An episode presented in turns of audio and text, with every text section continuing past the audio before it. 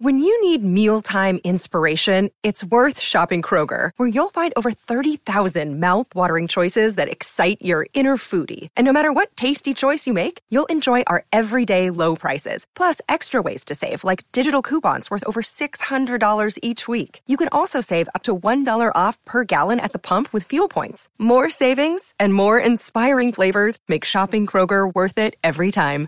Kroger, fresh for everyone. Fuel restrictions apply.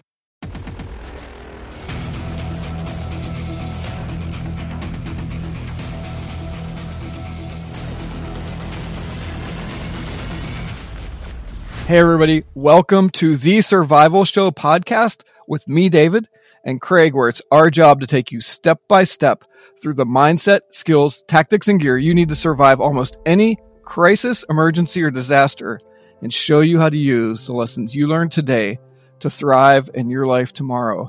And I want to welcome our Ultimate Survival Tips YouTube and Facebook folks to the broadcast for the second time. Craig, in our first video podcast with Creek Stewart, it went so good a couple weeks ago that we decided to keep it going because people really seem to like it. Yeah, uh, it's it's a new adventure, so uh, I'm looking forward to it continuing to prove. I'm sure we'll do a better job today than we did the last time, and the last time was pretty daggone good. Yeah, and Craig and I are social distancing today. I am in Pennsylvania. well, people in our, uh, I mean, we we've been doing this for like a year and a half now, right? On audio, people feel like we're sitting across the table from each other, but you are actually where? I am in the Commonwealth of Kentucky. It's not a state here. If you don't know the history of that, you should look it up. Commonwealth of Kentucky, one of four uh, states in the Union in the United States of America that are actually commonwealths by our Constitution. So, central nice. Kentucky. And I am in the beautiful, endless mountains of north central Pennsylvania which I do, do believe, and you guys that are listening and watching can correct me, but I do believe that Pennsylvania is a Commonwealth also. I know it's Virginia, Virginia, Kentucky. I think it's Pennsylvania, and one other one I never can remember what it was. It's one of the little ones up between between the two of us. I think. Nice. I don't know what it is. Can't remember. Yeah, so if you guys like these video podcasts, just let us know. We can actually do a lot of cool stuff. And today, today Craig, we're gonna take a look at a little bit of gear and things that we have going on. So we can do that sort of thing in these video podcasts that we couldn't do in the audio podcast. So you guys let us know what you want and we can keep doing these and bring content to you that you're really jazzed about. So Craig, you want to take us on from here? Hey, guys and gals, it's our mission right here at the Survival Show podcast to progressively increase your survival IQ so that you leave out of here better prepared at the end of the show than you are right now at the beginning. So that's what we're going to be doing. We have been putting, man, David, we've been putting some serious discussion on COVID 19, coronavirus, whatever you want to call it. And I thought it would be a good idea to get back to the foundation of what it is that we've been doing, what I've been doing for a long time now, especially at Nature Reliance School and what has been the foundation of the Survival Show podcast. And so we're going to be discussing some of those topics as we move forward today. Um, kind of playing a game of David gets to try to stump Craig, which he loves to do. He'll probably giggle even as I say that, and see if he can throw some questions at me. Usually we have a pretty prepared set of questions to keep us on track because, man, I like to wander sometimes. But today, David's got the floor to throw some questions about mindset, skills, tactics, and gear at me, and we'll see where it takes us. Yeah, and I'm pretty sure, Craig, that there's a couple questions that I have sitting right next to me that are not in our show notes that I'm going to throw at you. Because, let's face it, one of my favorite things is to try and stump you and get you a little bit riled up enough about something controversial so you can cut loose and entertain us all because that's Dude, why we showed up today. I got it. I was in an interview last night. It was it was bad. I don't. I mean, I've got to get control of myself sometimes. this guy, this guy got me fired up. I got interviewed. It's supposed to be about thirty minutes. We went for an hour and thirty minutes, and thirty minutes of it by itself was me. Yeah, I went off on a tangent. Yeah. Yeah. He knew what he knew what buttons to push. You better not get me going that way today. Just telling you right well, now, I'm fired up about it still. so So your first question, Craig, is what got you fired up in your last interview? well, it's definitely not in our show notes today for, on purpose. I don't want to go there again.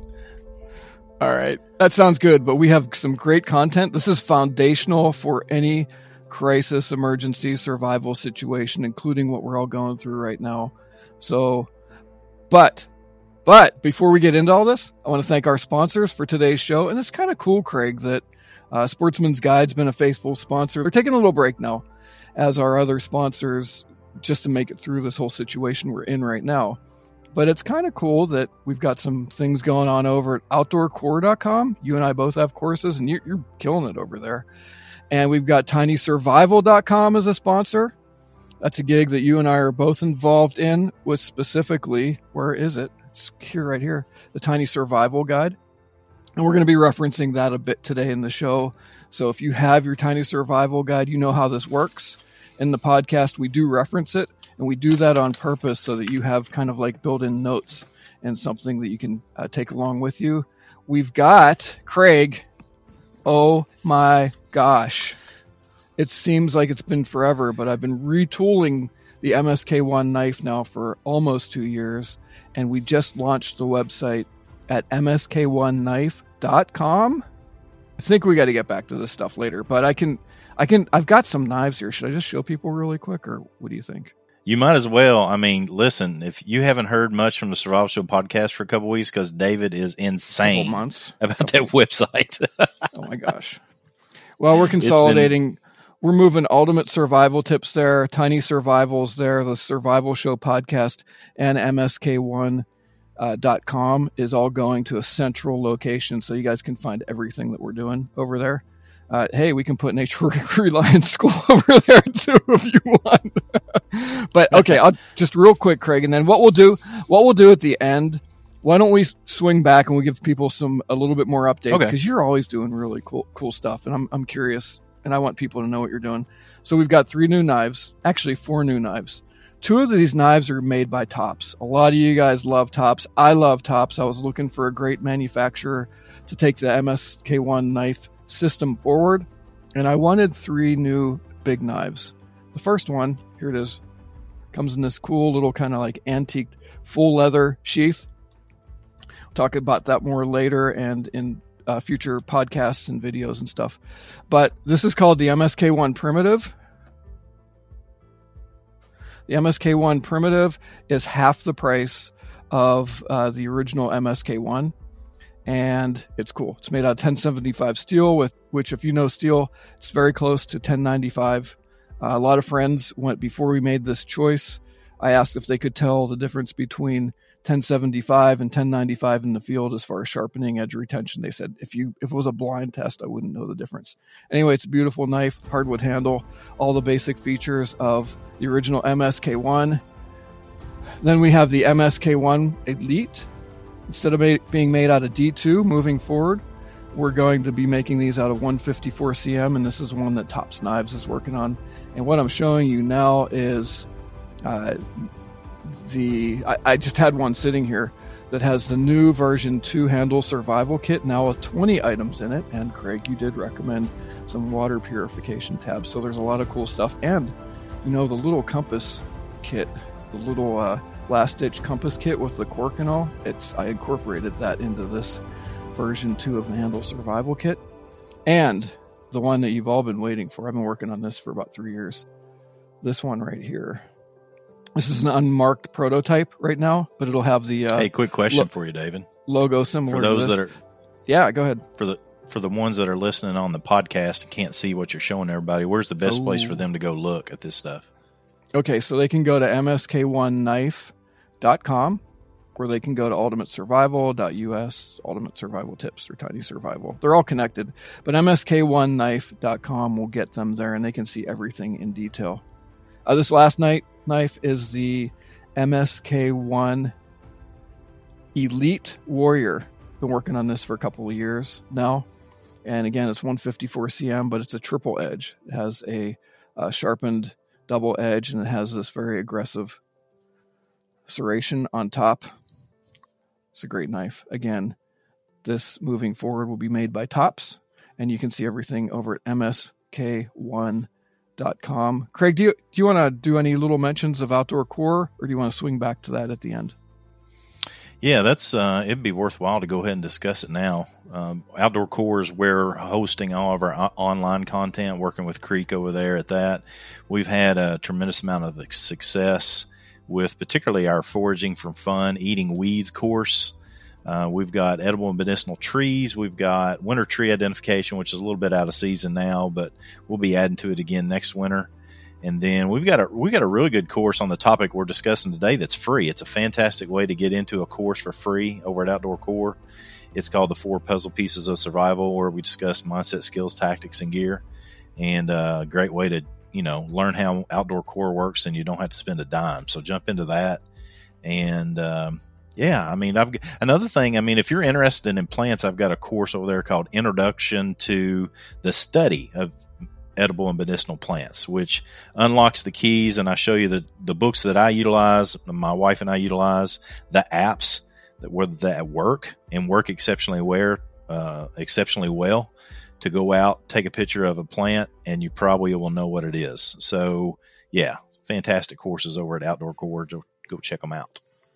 And if you don't know much about Creek, who we're mentioning, or even Craig for our YouTube audience, you can go back and listen to our last video that we posted and uh, Craig did a, a little bit of a background, and we talked about that. And Creek Stewart also did.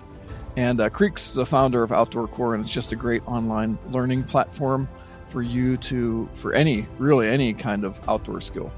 So that's cool. And I've got a little course over there too. It's uh, foolproof bow drill. If you've ever had a problem getting a bow drill fire, I'm gonna, we're gonna crack the code, and you're gonna do it. I'm gonna show you the simplest way to get some technique and get yourself a foolproof bow, bow drill kit over there at Outdoor Core. Check that out. And Craig, I think you are. I think your courses are like the number one. You're like the number one instructor over there right now, aren't you?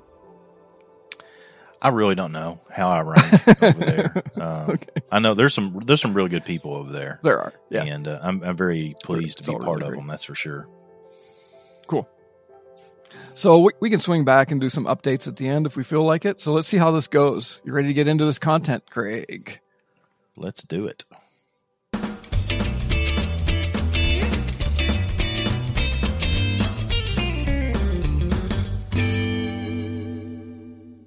All right, everybody. So when we started developing the content for our hands-on courses uh, for survival training here in Pennsylvania, Craig was vitally a part of that.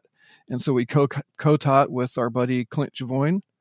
And so what we did, uh, I'm going to say kind of like the foundational framework of everything that we did were based on uh, two particular things, but one we're, we're going to talk about now. And it's this whole concept of mindset, skills, tactics, and gear. And we carried we carried that whole concept over into the uh, tiny guide that Craig and I co-wrote together that is available everywhere right now, doing really well. So, Craig, as we start this off, can you give people a little bit of background? Oh, and Craig, I'd be a, I'd be stupid not to mention this. So, this is I'm just showing you everybody your book, Extreme Wilderness Survival. Your book is founded off of this this whole kind, concept of uh, mindset, skills, tactics, then gear which is really backwards to how a lot of us think about survival. We kind of start with gear. So you want to maybe take us into this world, uh, talk about this foundation, and uh, and help us understand why you you chose this model and where we're going with all this. Yeah, I'm happy to. Uh, one of the things that was the root of mindset, skills, tactics, and gear was that book that David just shared with you. And when I when I was uh, con- contracted to write that book, you know, when you look at the topics of survival or land navigation or tracking or disaster readiness or whatever, you know, my thought is, is there something that's missing out there? Is there some, is it worth my time to go ahead and write another book? And it's not just about, hey, I want to make some money writing a book because there's not a lot of money to be made in writing books. But what I discovered was that there is some, some some things missing and the reason I came to this conclusion is that what I did is I took 200 stories, literal stories of the things that happen to people where they experience either extreme tragedy or they experienced a death in a wilderness event because my book's on wilderness survival and I listed those out. I'm a statistics nerd, so I'm always looking at statistics and go, okay, how many of these stories were caused by somebody, you know, being cocky or something? How many of these were because somebody got lost? What caused them to get lost? And so I just looked at the data. I spent I spent months actually just just pouring over the data that I assembled. And then I wrote a book to solve all those problems. And the thing that came out of it that was really important was that just as David mentioned, a lot of people focus on gear, and uh, we can talk about that when we get to gear about why I think that's true. A lot of people talk about skills, that's fire building, shelter building, and all the things that go along with it, but very few people really dig into what I refer to as mindset development and the other one, which is tactics. And we'll talk about both today.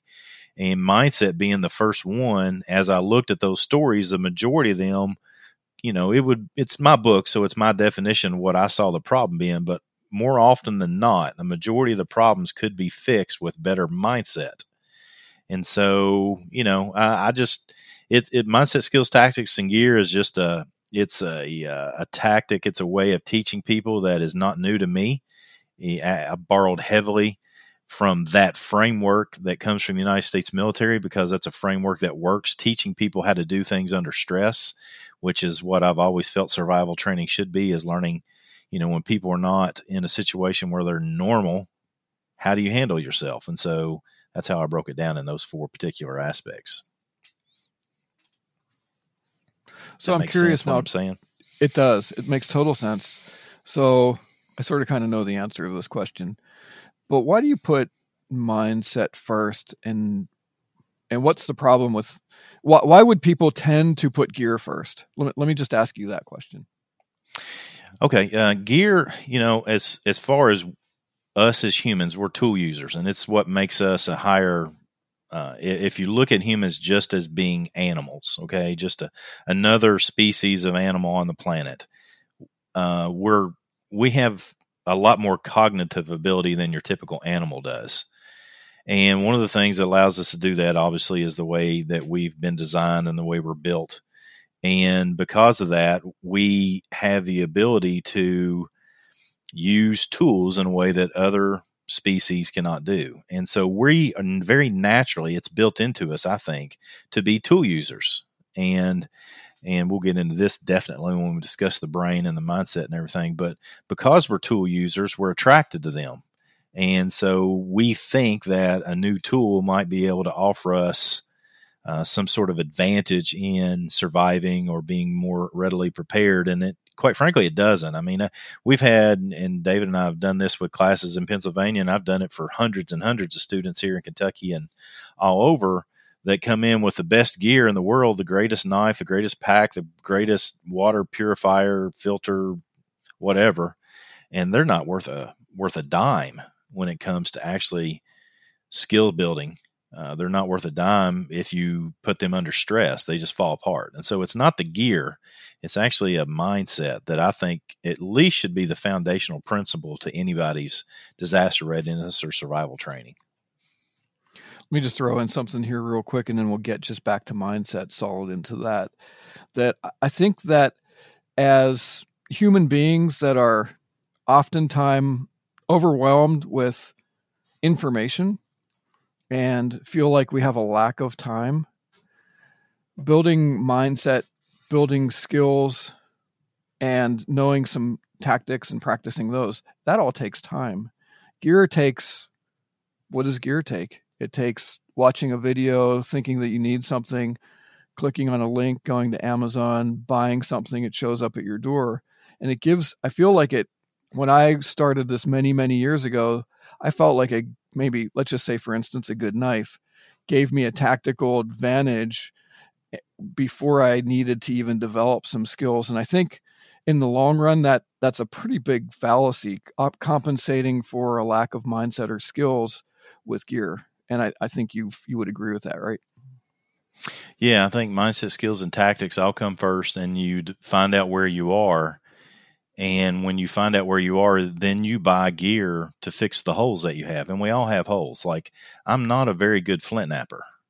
And so going into the environment and creating a a cutting tool, a sharp cutting tool is not something that I feel comfortable doing. So I always carry a knife with me and I designed a knife that works for me and does what I want it to do. And so I'm I love gear just like everybody else does. It's just I recognize that I think it needs to be a mindset, skills, and tactics um, perspective first, then figure out the gear rather than thinking that just buying gear fixes fixes anything because it it doesn't. I'm just going to throw in for people that are at maybe at that beginning stage of their their journey in in preparedness or developing a skills base just to encourage them. You and I spent, gosh, Craig, it was probably over the course of about two years, and we did put together the Tiny Survival Guide. And and as you were saying that, I was thinking of this. I was thinking, you know what, the Tiny Survival Guide. I mean, it it what it, it fits in your wallet, right? So it's it's actually kind of a cheat sheet for the skills, some tactics, and and even some mindset development as a training aid before and you know if if you find yourself let's just say tomorrow you go out for a hike you haven't had ch- a chance to develop the skills you go out for a hike tomorrow um, you got kind of a cheat sheet if this is in your wallet so i just wanted to mention that because i think when i started my journey down this path years and years ago 20 25 years ago um, it it felt very overwhelming to me uh, that I really just didn't have a knowledge base. So, you know, there are some tools out there that that folks can use to kind of I don't want to say prop themselves up, but at least give themselves some support in these areas. All right, so can you take us if I don't know if you want to say anything about that, but go ahead and take us a little bit more into mindset. Is that what you want to do now? Take us into each one. Yeah, ca- I think categories? I think it'd be worth. Yeah, I think it'd be worthwhile if it. I, I think the first thing that we need to know about mindset is not just some fly by the seat of your pants uh, uh, imagery in your head. There there is some things that works for your advantage if you practice uh, positive reinforcement in your mind and stuff of that nature. But I think just understanding your mind, our minds, our brains, and how they work from a um, genetic perspective is really important. What I mean by that is that you basically have three systems of the brain. One of them is really old, another one's pretty old, and the other one's rather new as it as it pertains to the timeline of us humans. That is. And the first part of your brain is what a lot of people refer to as the lizard brain or the reptilian brain, and that's that's basically what most animals have, and it's just the part of your brain that gives you the ability to fight, flight, or freeze. I think it's a I think it's a beautiful part of the design that we are that we have the ability that under certain stresses we automatically move or we automatically freeze and protect our head. You know, if we're falling off a building, our arms start flailing about. We don't consciously give thought to that. If we're going to fall down, we we subconsciously throw our arms out, and we're doing that to protect our heads. Because if our head gets smashed, then things don't go too well. We'll sacrifice our bodies will sacrifice a leg or an arm to save our noggins. And so that's all part of that reptilian brain. So that's part of our survival and it's very valuable. Uh, the other part, the next part is what's called the limbic system of the brain. That comes down the timeline of time as it relates to us forming and, and who it is that we are. And that part of the design and design, I'm using that word purposely, is there to allow us to have emotions. That's where we started looking at uh, other beings that were like us and thought to ourselves, I don't like it when that person hurts, or I really care for that person and I want the best for that person. There's a lot of emotions that happen, and that happens in that part of the brain. And then the final portion of the brain that I want to discuss, and there's a lot more to this, there's actually 14 different sections um, based upon my research. And the last part is what's referred to as the neocortex. And that's where we start having this ability to appreciate art forms. That's where we have the appreciate the ability to do art for that matter, do, you know, higher value math problems and stuff of that nature, where we're really getting into both the creative um and both the analytical portions of our brain where we can think and basically hold information in our brain and process it. And all of those are important to survival. They're absolutely important to what it is that we do. Now, the problem, and there is a problem, particularly with that limbic system, is that sometimes when we get under high amounts of stress, let's say the stress of a survival situation, and a perfect example going on right now is this COVID 19. People are starting to get a, you know, stressed by being in cabins and cabin fever kind of attitude. And because of this, you know, people are acting out, and there's there's uh, some serious concern about mental health in our country right now. And one way to overcome that is to at least recognize that we have these emotions and and deal with them, not try to just push them down. There's a time to push emotions down, and that's that's point of survival training. But there's also a time where we've got to address that. We can't just suppress those emotions all the time because it's going to come out in stress in some way. Uh, our neocortex, our thought uh, processor, doesn't work really well under stress.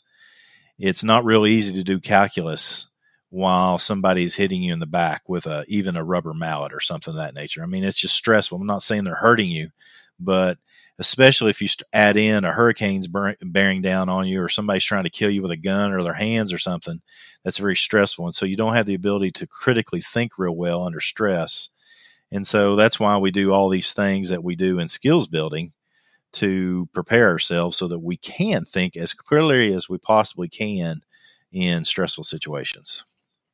That's really good, Craig, and, and something that you just reminded me of, and something that that I believe that um, I mean it's no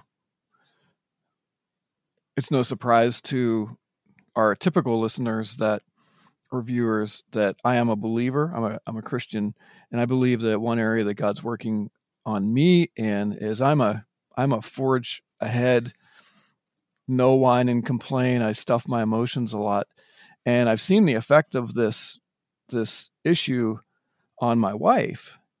And yesterday it was it was kind of gloomy and it, it was actually snowing again here, Craig, in early May. Oh wow. the mountains of Pennsylvania.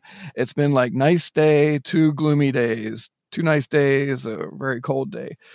And so my wife Karen was feeling really depressed yesterday. And um, I've just been getting a, a much higher degree of empathy for that and so she went out today. It's sunny today. And she came back with a couple of dozen of roses. And I'm like, you know, that is really cool. Like to her, you know, putting those in a in a vase in the kitchen that's you know faces south and is very sunny is really important. So I think it I think it is really important for people uh, like me to I don't know if it's tuning into your more sensitive side, but actually having having more empathy and realizing that uh, the emotions are real and you know fears and, and concerns and, and all of this for years and years and years i kind of said ah you know that's just a feeling but feelings are real to the folks that are going through them so i think it's a really really good point yeah, I, I, couldn't agree more. I think as we continue to move forward through what it is that we're dealing with now, I think we need to look at the people that we love and care about, and you know, maybe even a stranger that's around us, and and see the people that are not handling this very well, and see if we can help them, particularly those in our own houses that we love and cherish, right? Um, because it's you know, I don't want to get into some of this data that I have access to, but there's there's some very concerning data on suicide right now.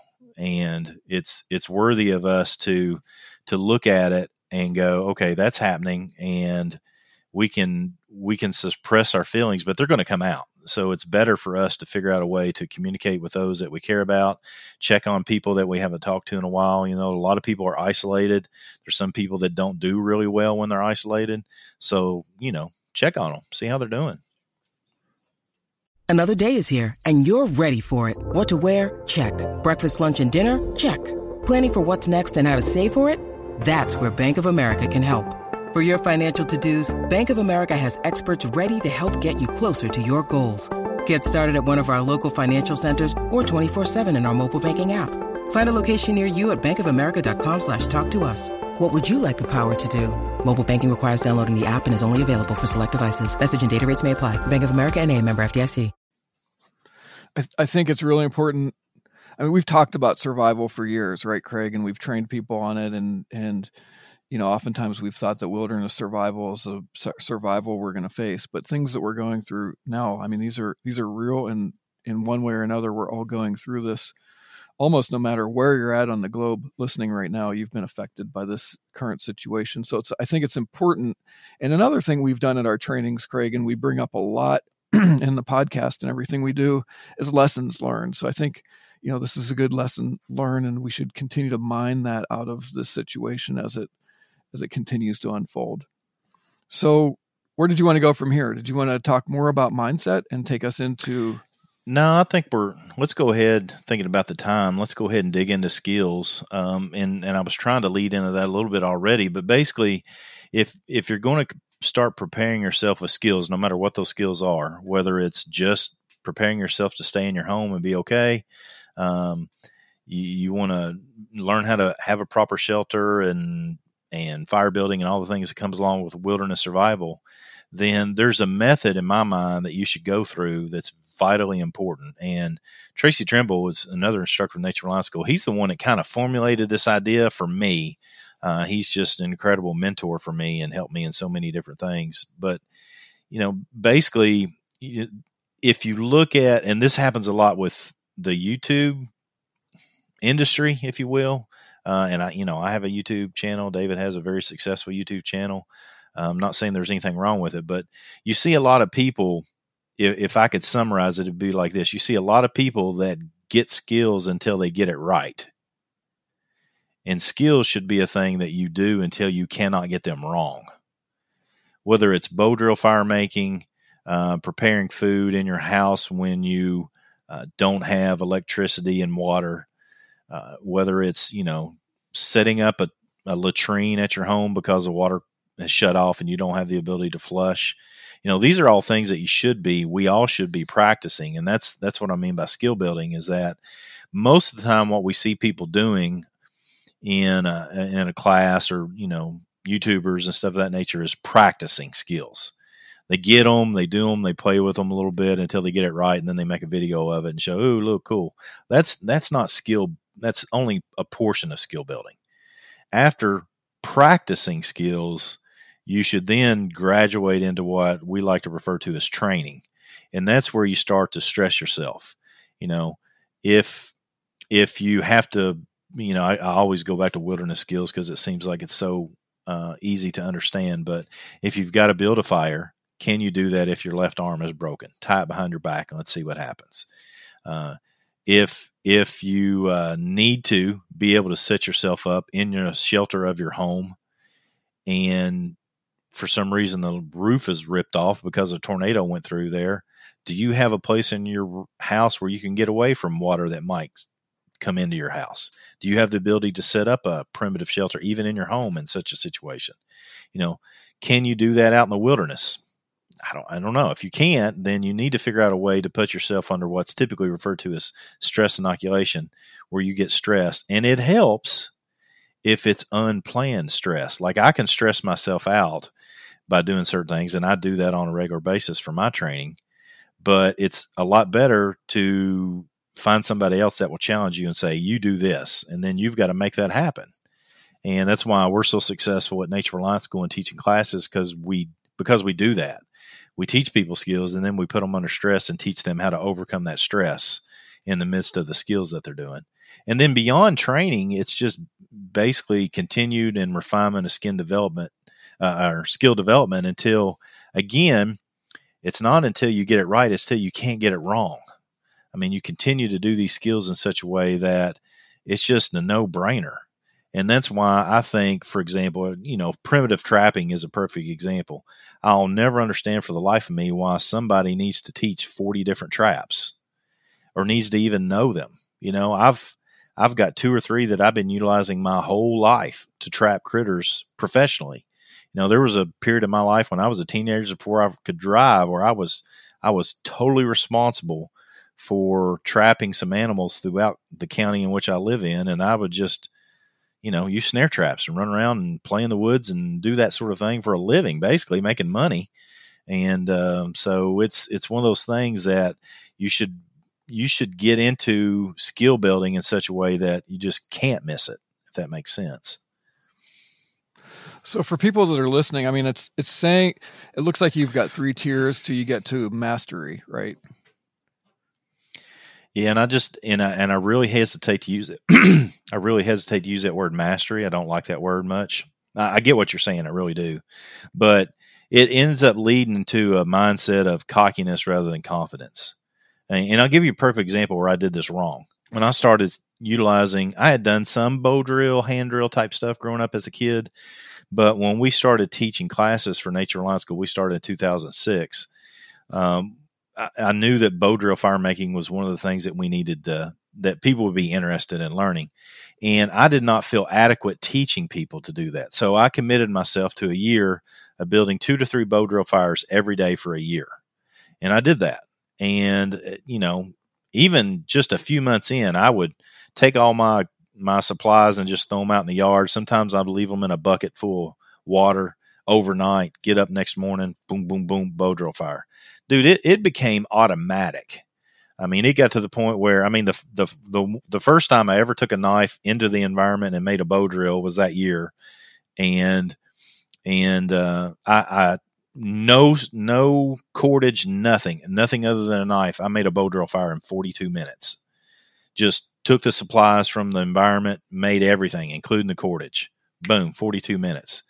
Okay, and, I have to stop you here cordage did yeah. you use? Did you use like a pine root or a spruce root or something like that? I actually use a cedar rootlet. Yeah. Cedar rootlet's a little bit hardier than pine, so that's what I utilized.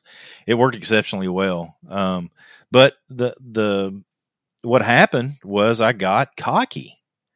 And I finally decided, yeah, I've got this. It's time to teach people. And the first time I was going to do it where I taught people was a school group, 400 school kids in a school and I couldn't do it.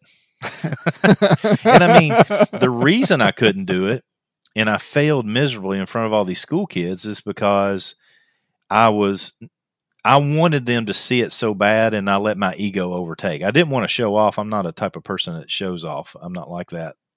But I did really want to do this for the sake of impressing these kids with the hope that they would carry on and do skills like this as they grew up. And so you know, ego got in the way and I couldn't do it. I mean, I, and I didn't. I mean, I would love to say, yeah, I finally got it, but I didn't. I never got it. I mean, it was a complete and total fail and ego was part of it. And so I learned how to, even in bow drill fire making and everything I do, is learn how to control your ego in such a way that it doesn't affect your your skills. Let's dig into this ego thing, Craig, because it is it's almost like a universal principle once our ego starts to take over something happens to humble us. And I know when we've done our trainings together, and I've been to several of your trainings, uh, you are, uh, you will go at people that that have any sort of ego issues.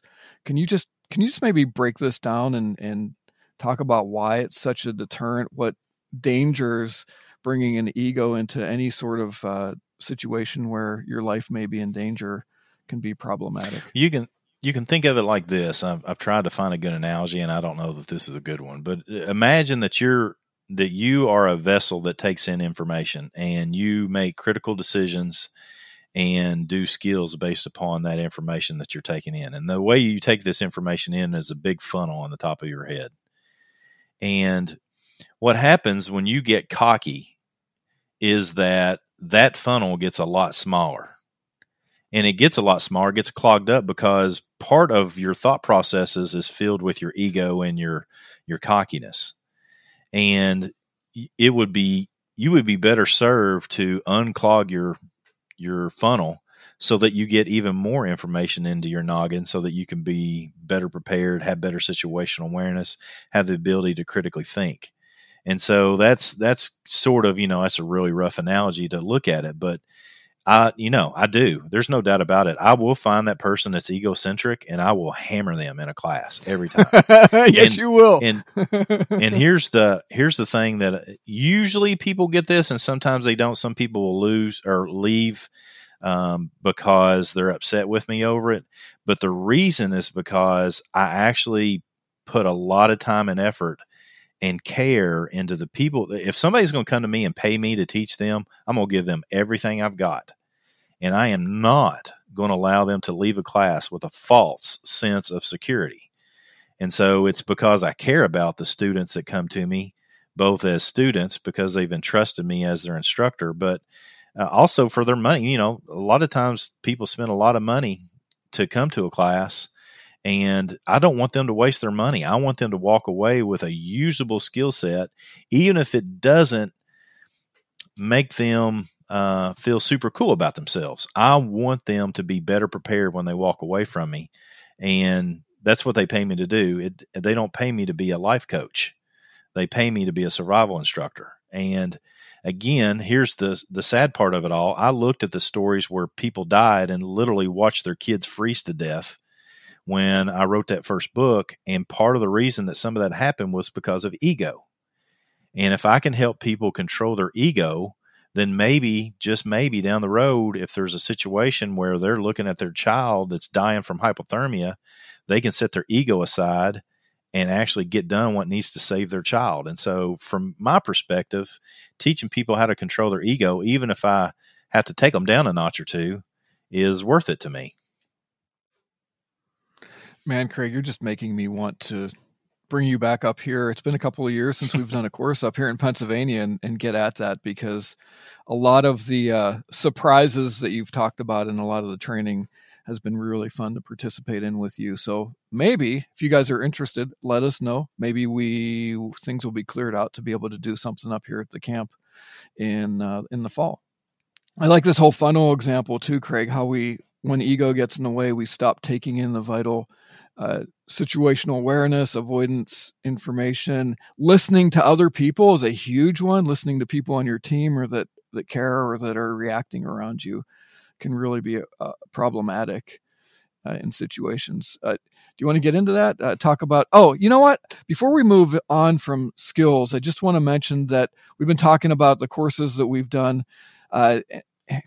And I'm not mentioning it for any particular reason except that we we have taken the trainings that we've done and you talked about just a you know three or four different traps. The tiny survival guide basically we've taken a lot of the information that we've we've honed over time together in, in our training courses that you've honed over a longer period of time and we boiled that down so that only the essential information that the people can start with to develop a skill set is in the tiny survival guide as as a place to start people can go in there, uh, take a scan through it, and find an area of weakness or an area that they're interested in develop, and start using the guide as a as a tool to do that. But for our folks that are maybe newer to all this, what are maybe one or two skills that you would recommend them, just so they're not overwhelmed with this whole uh, concept of survival and there's so much we need to know? Somebody that's new, where would you tell them to start as far as maybe a, a skill or two to uh, develop right off? You know, it seems really simple, and it is, and I love simple, but uh, it's just learning how to dress properly. Uh, that would be one. That is not. That's not what I thought you were going to say. Wow. You know, okay. it's not. I mean, I'm starting to. I'm. I've changed a lot of things, and I'm continuing to grow and and learn. But there, it it seems to be that people need to pay attention to the weather when they get up in the morning. It used to be that people would talk about the weather and they would talk about directions of roads all the time. You hang around about, I was out uh, punching cattle yesterday with my dad and my uncle. My uncle's close to 80 years old. My dad's 65 or so. And, um, you know, you sit around with older gentlemen like that in rural Kentucky, and inevitably there's going to be a discussion about how you get to this town and which road do you take. And those discussions happened all the time where people are talking about how you get places. And basically what they're doing, and there's there's a fantastic podcast on the art of manliness on this topic. I love listening to art of manliness, where we as a culture, we as a people are starting to get away from the ability to be spatially aware where we are in the world. And you know those two things which is just basically understanding where you are in the world and how to get to different places without using google maps. And to also dress properly are two things that due to our modern world where we go from a house to a car from a car into our office or our school and then back again and we don't have to deal with the elements is you know some of the fundamental things that i think everybody needs to to to be better prepared on Um, you know, I'm, you know, it's more of an esoteric answer, but situational awareness is the other thing that I highly recommend that people be able to to get better at doing. You know, a game that I play with my kids when we when they were younger, just to teach them to pay attention to their surroundings is, you know, when we're sitting down in a restaurant, everybody that is tactically minded typically will know where their exits are and stuff like that. But I would ask questions like, how many people have walked into the restaurant that were um, odd? Well, what's your definition of odd? Okay, then we process that. Okay, how many people have walked in the restaurant you think that were carrying a gun? And here in Kentucky, that could be, you know, 20% or that could be 80%. And are they, how, how do you know, how do you know he was carrying a gun? And so it was just situational awareness. How many cars did we pass from the house to school? My kids weren't home uh, public school; they were homeschooled. But how many cars did we pass from our house to the school that were red? And it's not that I would be able to get the right answer. It's just were they paying attention to their surroundings? Is all I'm trying to build. And you can play games like that all the time. Like, hey, how many cars am I going to pass on the way to work today? You know, if you live in a big city, that's nearly impossible. But but still, you, you get the point. Find a way that you can pay attention to your surroundings. Those those are three big ones. Is you know our proximity in the world, knowing where we are, dressing properly, and just having good situational awareness as a whole. Um, you know, it was it was absolutely tragic, man. Those stories. I go back to the book and the 200 stories I put together for extreme wilderness survival it's absolutely tragic. There were two stories in there where people went on vacation and and it was almost exactly mirror images of the same story where they're wearing like dress up clothes, like going to work clothes, things like dress shoes and stuff of that nature. They're driving in the Rocky Mountains, go off the side of the road, get stuck. One of them got stuck because of a, snowbank got them stuck. The other one got lost, simply lost on a on a back road that what I call um, uh, death by GPS, and and the what ended up happening is that the people in the car started infighting, which is what we're going to get into next, which is tactics. They started infighting and and bickering and arguing with one another so much that one of the people got out of the car and or out of their vehicle and tried to go save the day. And the person that left the vehicle is the one that died from hypothermia both times. The people that stayed in the car lived. But the catalyst that pushed them out of the car, which basically was the catalyst to push them to death, was an inability to communicate effectively and improper gear. They were walking around. One guy was walking around in penny loafers in snow that was thigh deep. That's stupid. And he should have known that, but he didn't know that. He didn't have this mindset right. He didn't have the ability to communicate, and he definitely didn't have the right gear. So it's you know it's a it's a puzzle and you got to use all four pieces of that puzzle. I think that's a really good good background on mindset skills and getting into tactics. This just kind of reminds me of of some gatherings and and Craig this is this is maybe the uh, stump the Craig part. I'll just give you a little heads up here because this is not in our notes. So I've been seeing these gatherings with these tactical Tim, Timmy looking operators with red camo clothing and and face masks and and you know full blown tricked out ARs. This is what we're talking about, right? As far as tactics.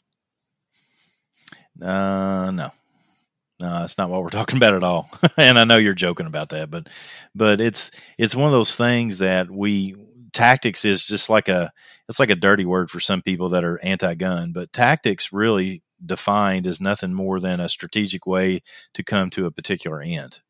And obviously, that's get utilized in law enforcement military circles, but it can be utilized in your home with your family of four too mom, dad, and a couple kiddos. And what I've utilized the concept of tactics, a, you know, a strategic methodology of coming to a particular end, is how do people work together, communicate effectively? How do leaders act and lead in situations that are stressful? and stuff of that nature. And so, you know, perfect example, and this is one of the things that David is probably alluding to with training is that when people are doing things, I will get up in their grill, sort of like a drill sergeant on occasion, and go, "What are you? That's stupid. That was a bad decision. You're dumb. You're making bad decisions." Now, that is not the way to effectively communicate to other people. You basically have attacked them as a person And at that point, they're defending themselves as a person and can't look at the overall picture. And so, what I try to do is impress people to look at and what I refer to as focus on the situation, the issue, or the behavior. Don't focus on the person. So if somebody's trying to set up a tarp and they've set up a tarp in an inappropriate place, there's a widowmaker above them. I don't go over to them and go, "Yeah, that's stupid. I can't believe you do something like that," because that defeats the person as a person. What we need to do is look at that situation, going, "Man, I really like the effort you're putting into this shelter, but I'm looking at this widowmaker and that gives me concern. So, how, what do you think about us moving?" And obviously, this is for families. I'm not talking about, you know, your ODA team in the middle of Africa doing behind enemy lines operations, you know, special forces. I'm not talking those those guys are the best of the best when it comes to that stuff. I'm not talking about that. I'm not a I'm not one of those guys. I'm just a family guy, wife and a couple kids, right? A lot of people uh, are are like that, where they they may even be solo and they want to just do tactics with their neighbors, the the guy that lives in an apartment next to them, or the gal that lives down the hall, or their neighbor that lives across the cul-de-sac, or the neighbor that lives down the road because they're you know you've got twenty acres that you live on. Whoever it is, when it becomes disaster readiness, there's a good chance that you may have to work with others, and so being able to communicate effectively is going to be vital to making that happen appropriately. That's good, Craig. So, one thing that I just thought of there's probably some folks out there, if we're really honest with ourselves, that uh, are reactionary when they deal with people, especially when under a stressful situation, maybe being critical, pushing people away, uh, being, you know, just shutting people down, things like that. Just as far as helping people who who may self-identify as that person, what are some tips that you could give them? Well, I mean, the big thing is learning that for for survival. One of the big things is understanding that there's a big difference between leadership at work and leadership in a stressed out survival situation. It's what I call under extreme stress leadership.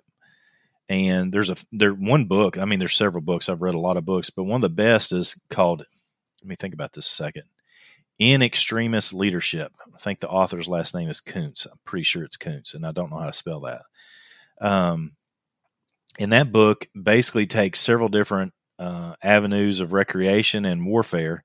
One of them being skydiving, one of them being um, some skiing, another one being a, uh, battlefield tactics. And they looked at people that lead others that do these activities, and how do you handle teaching people under stress? How do you lead people under stress?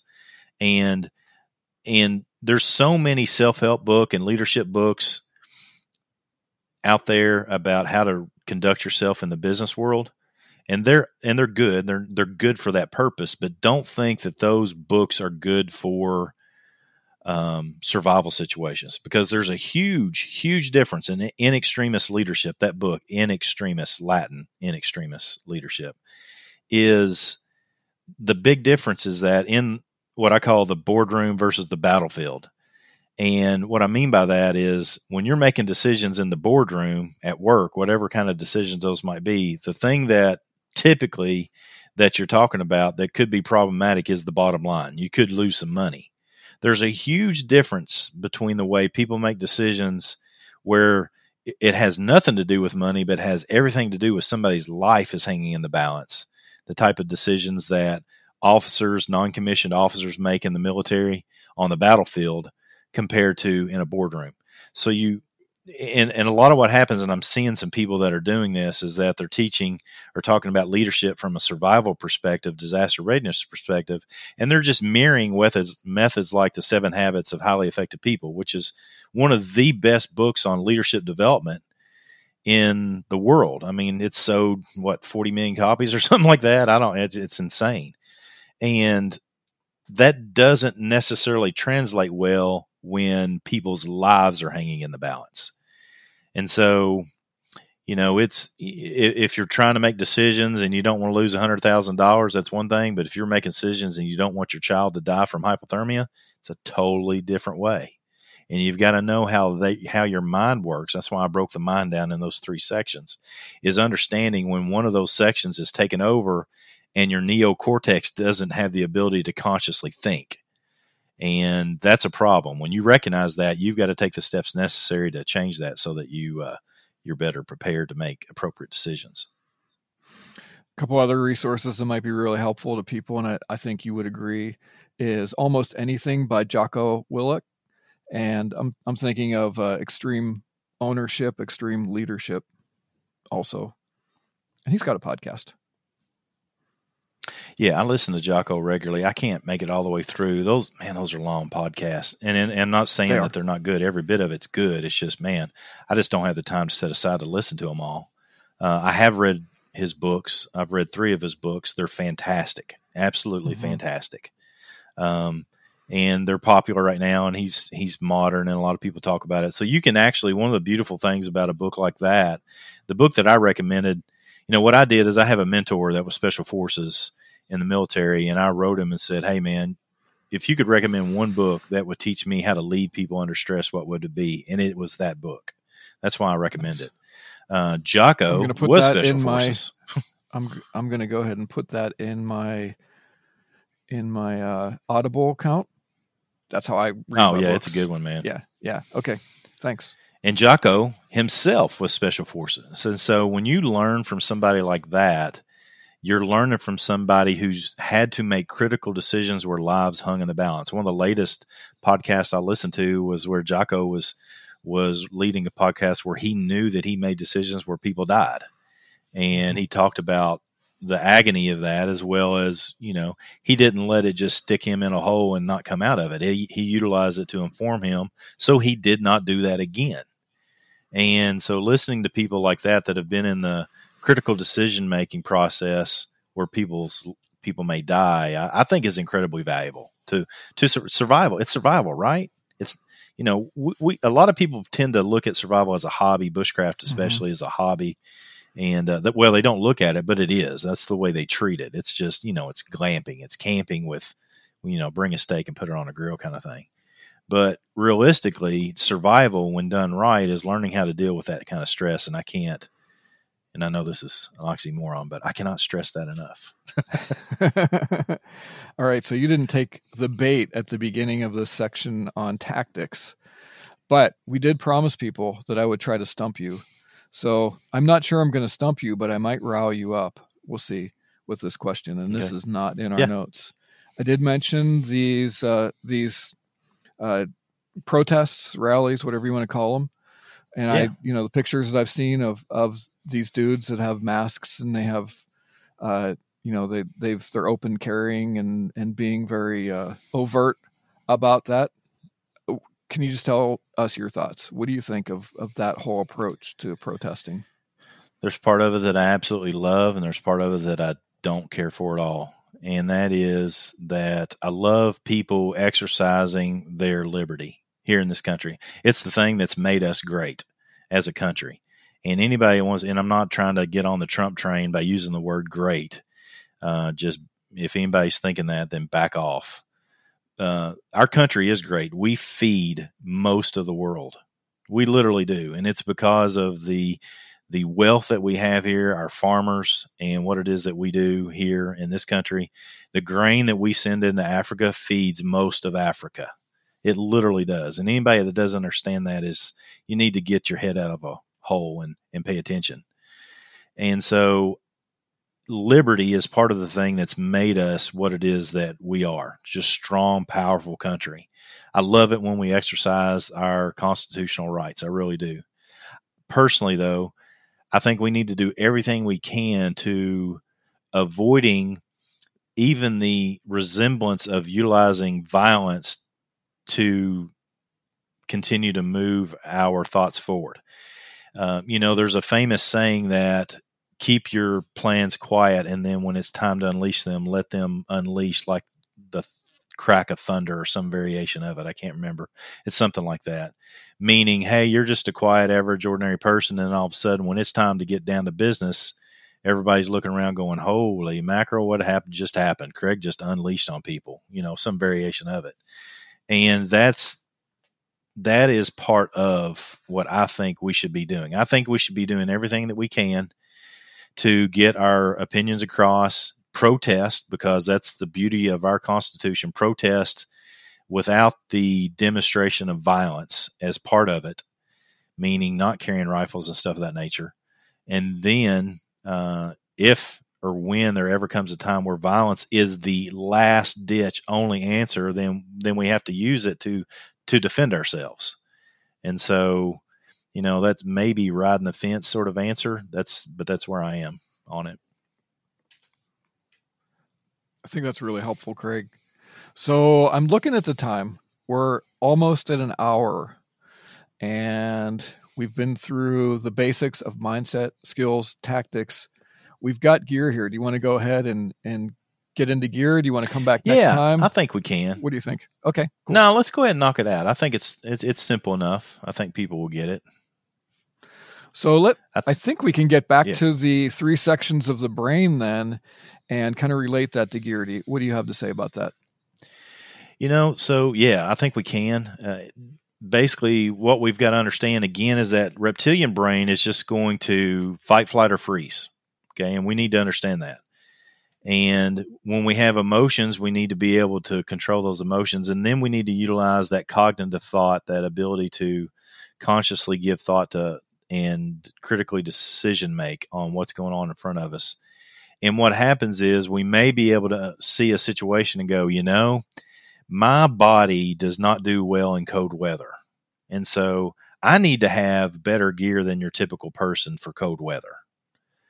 And that's where we, you know, we recognize utilizing our neocortex to say, just like I mentioned earlier about a knife, I, I feel like I can't make a knife from the environment very well. So I always take a knife with me. Uh, I actually do sleep rather, rather warm. When most people are cold, I'm like, I'm doing just fine with just a light blanket typically. And and so I understand what my limitations are, what my advantages are, and where I have limitations, then I've got to find gear to make up for that. You know, perfect example, you know, we were talking about this in a Nature Reliance School Facebook group the other day. I'm 51 now. I've got some fairly problematic knee and he- hip issues due to doing judo for too long. I use uh, walking sticks now, you know, trekking poles when I'm out doing my rucking. And I, you know, I've avoided that for a long time simply because, you know, I thought it was sissified. I didn't think it was, you know, manly looking to use those trekking poles and all things go along with it. And so what I found myself doing was not rucking anymore. And so I got the trekking poles to see if it would make a difference. And man, they did. And so now I get to ruck again. So, you know, I had to add a gear piece. I'm not saying it's from a survival perspective. It's just be open to looking at what your limitations are and then finding gear pieces to fix them. Does that make sense, David? What I'm saying? It does make sense. I think that's a really, I think that's a actually a helpful way. Instead of listening to maybe uh, a system of what you really need to know, get out, uh, do some things. Even well, here's an example. So we're all going through this, uh, transitioning through this whole pandemic and lockdown and stay at home and and everything else. I have a sense that this is not the last time we're going to face something like this or something that's that's uh, more universal uh, as far as what we would consider survival, right? Right. And getting back to what we've talked about so far, I think it's important to have a significant awareness, even taking some notes, writing some things down, where um, let's just put it this way as bad as this pandemic, as bad as this lockdown, as bad as everything's been, this is about as good as a situation like this is ever going to be because we've had electric, we've had communication, we've had clean water, we've had a, a generally uh, sufficient supply chain, we've had food coming our way, and we've had general societal stability, right? So I think it's really important to look and say, what if one of those elements was taken out? We've seen this whole cascading effect, right? And through this this whole thing where one thing has an unintended effect or an unknown effect on other things. What if you took just one of those things? What if the internet went down? What would that affect? What if the economy Dude, if you took wasn't built? if you took the internet or the electricity down and people didn't have access to their phones and Netflix during this, it would have been a totally, totally different situation, full of Yep. anarchy and chaos, in my personal opinion. Yeah. So just taking this, if we're going to take talk about gear, just taking this situation, which is is a plausible situation now that we've been through this, or something like this. Just take where we're at now. Take one of those elements out, or look at your family preparedness at home in a comfortable situation in a place that you know, and really evaluate that. This has all forced me, Craig. I'm you and I are both really pretty well prepared. But I've identified significant gaps in Sure. my own preparedness here. Yeah, me too. Backup, backup of a backup power. I've got a backup generator to my backup generator now. Right. and it's just going to sit there and be maintained and be ready to go in the event that my backup generator doesn't work because i'm in a situation although we've cultivated a spring and a stream here that uh, fortunately has worked out really well for our livestock and chickens here uh, our our primary water source comes from 300 foot down in the ground. So i'm somewhat dependent upon electric to draw that clean water up. So electricity for us is really important and we've got we've got multiple freezers and refrigerators here too. So being able to take that food and transition it into canned or smoked or something like that would take us a while so having backup power here was essential for us so that's just one Right. thing in our situation maybe i'd be interested craig in hearing maybe one one area that you found as far as a weakness in your preparedness that you've you've uncovered and you're working on. It's water. Same exact thing. It's really interesting that you brought it up. It's it's water. I don't have um I did I did not have what I would consider sufficient water supplies if if the electric went out. Mm-hmm. Because if the electric goes out, then the water company's not continuing to clean water. And so you have an incredibly limited supply of water. And so I recognize that, man, I just don't have it. And I've got, I've always had some backups in my mind about, okay, if it gets worst case scenario, you know, there's, there's some water that's very nearby where I live that I could go to and get water. And it would probably, it would, well, not probably, it would be definitely something that I would have to filter and clean, but I could go get water. But if I didn't have to go, then I would prefer that. And so I recognize I've got to come up with some better solutions for water here at my house. That's for sure. Mm-hmm. Man, people And we- forget water and how important it is, David. Golly, Oh, everybody's man. got to pay attention to that. We did a whole podcast. What was it? Maybe podcast Mhm. 60 or 61, where we talked about, hey, so what if sanitation and water and just basic basic ability to uh, service your wounds and things like that was not there how would things look and how do you how can you shore things up so i think that was i think that was maybe podcast 59 if people want to go back to the audio podcast and take a look at that but that's really Did you just pull that up? How do you remember that stuff? Did you just pull that up at that i did just pull it up i could be wrong i could be wrong Gosh. but I, uh, I just have a general sense of where we're at. Try to do that. So I, I think that's a really good, maybe action step, Craig, because because I, really want to, I really want to get into as we move forward, looking at the lessons learned from this situation that we're in. That's not a theoretical situation now, and and start mining out some lessons learned and some things that we can take away and do now to be better prepared tomorrow. We've got we've got several other cool things here that I, I think you'd be intrigued with, um, as far as like even even uh, resources that you buy in in the store that would not be available. For instance, things you want to be looking at things that don't uh, grow in your area. And you know what's that going to be? It's going to be sugar, coffee, salt might be hard to get. Anyway, uh, we're beefing up our bee hives here. Um, doing a series on how to set up an apiary, and we're I've got a kit and a box where we're going to build a beehive. Um, we're we're working on the ability to make our own disinfectants through uh, doing some uh, dis- distillation here. So you know, there's some really intriguing things that even if you're really if you're out there and you feel like I am really really prepared, there's always another level that you can do to prepare your family, be uh, uh, have resources that you can share with other people and all that sort of stuff.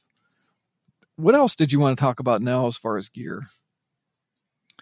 No, I guess a, a, good summary would be just a brief discussion on what a lot of people call the 10 essentials. And we don't have to break those down because I think we've talked about them in the past. But, you know, Baden Powell, the founder of the Boy Scouts, was the originator of this idea of 10 essential items that we should take with us in the outdoors. And there's some other people that have uh, continued on riding on his coattails, standing on his shoulders to promote that concept. And it's, it's a it's a fairly good concept, but I would just caution people that it is definitely a gear based concept. And the, and I hope by listening to this podcast you realize that gear is is one of four pieces of the puzzle and it's not the most important piece of the puzzle. It is probably maybe not last, but it's definitely not first. Mindset development is first. And so don't get tied into a uh, an, an, a list of 10 essential pieces of gear and think, if I get those things, I'm taken care of because you're not. You've got to have the mindset, you got to have the skills to utilize those gear pieces properly, and you got to have the ability to work with others. And so um, I'm a big fan of making sure whatever gear pieces you have, if you take it back to skills building, you practice with your gear you know if you if you have a survival or a disaster readiness kit and it's not well used and dirty then that's a problem you need to get those tools out and utilize them if those tools are band-aids you need to make sure that the band-aids that you have in your first aid kit work you know yesterday we had an incident when i was again helping my father and my uncle uh, work cattle where I had to like everything's going fine and then bam all of a sudden I think we've got somebody with a broken arm and we've definitely got somebody bleeding and we got to fix that out in the middle of the farm. Well, my first aid kit goes everywhere I go. So I went to my truck about 20 yards away, got my first aid kit, fixed this person up, and now we're good to go. And so, you know, it's good to have that. It's good to have that and know that it's a useful kit. And when I opened it up, it was really interesting. When I opened up, I didn't have to look for everything because, heck, that's the kit that I take to survival training and I use it all the time and teach people how to use the stuff in it. And so I was intimately familiar with it, knew exactly where to go, uh, knew exactly what needed to get done because I've trained that way several times and many times. And I think that's valuable. I think that would be it. I think we can close it up, David, so that we don't go too much longer. So maybe we'll get into those next week. Maybe maybe we can talk a bit more about gear. That'd be cool. Uh, Tiny yeah, Survival sure. Guide. Uh, I've been kind of tracking along with what we've been talking about in this podcast in the in the guide that I've got right here. And in the guide we've got what is it, Craig? Like 20, 23, 24 uh, actual gear checklists that go along with the the skills and the mindset training for each category. So that's a helpful thing to do. But I think this has been a really a really good discussing discussion. I think this has been a really good discussion getting back to some of the basics that we really need to consider to have kind of like this universal overview so that no matter what the situation, we're uh, equipped with, I'm going to say it like this sort of kind of a system to uh, kind of keep us on track and and how to uh, what to develop first and and what types of things are are the highest priority as far as our own personal development. So I know I've learned a few things from you today, Craig, and I'm sure our listeners have too. Awesome. That's what I'm here for. Yeah, man. Why don't you take us out? Hey, everybody, subscribe to the podcast now. Seriously. For those that are seeing us on YouTube, subscribe to the podcast over on Spotify or Apple Podcast um, Google Play or wherever it is that you listen to podcasts. Love to have you join us over there. We've got, man, we've got so much content over there. It's crazy. So you're probably finding us maybe for the first time on video. So go check it out. There's a ton of information there, an absolute ton of information. So we really appreciate you giving us a five star review. If you're watching us on YouTube or Facebook, then give us a thumbs up on YouTube or give us a like on Facebook and all the things that go along with it. We really appreciate you doing that. That that kind of stuff, you all, I'm serious. That kind of stuff is invaluable to helping us move forward and, and do what it is that we're doing. Uh, share it with your friends on social media. It doesn't take much. Share, type in some friend's name or put it in a group. Man, love for you all to share videos from this sort of thing in the groups that you're uh, part of and uh, greatly appreciate everybody that's already been doing that. It's just overwhelmingly good stuff that our supporters have been doing for us, and we really appreciate it. So don't forget all those sponsors that are coming around Tiny Survival, MSK1. What is it? MSK1knife.com, David? Yes, MSK1knife.com. Yep. Yeah, go check that out. And uh, I've been on there. Hey, I got the inside look on all that stuff. It's pretty cool. I've been looking at it for a while now. So go check it out. Hope you enjoy it. Uh, outdoor core for the courses that I mentioned earlier. I'm Craig Caudill, Director of Nature Reliance School, with David today from Ultimate Survival Tips. You know what our motto is here, right? Keep it simple, be positive, and stay sharp.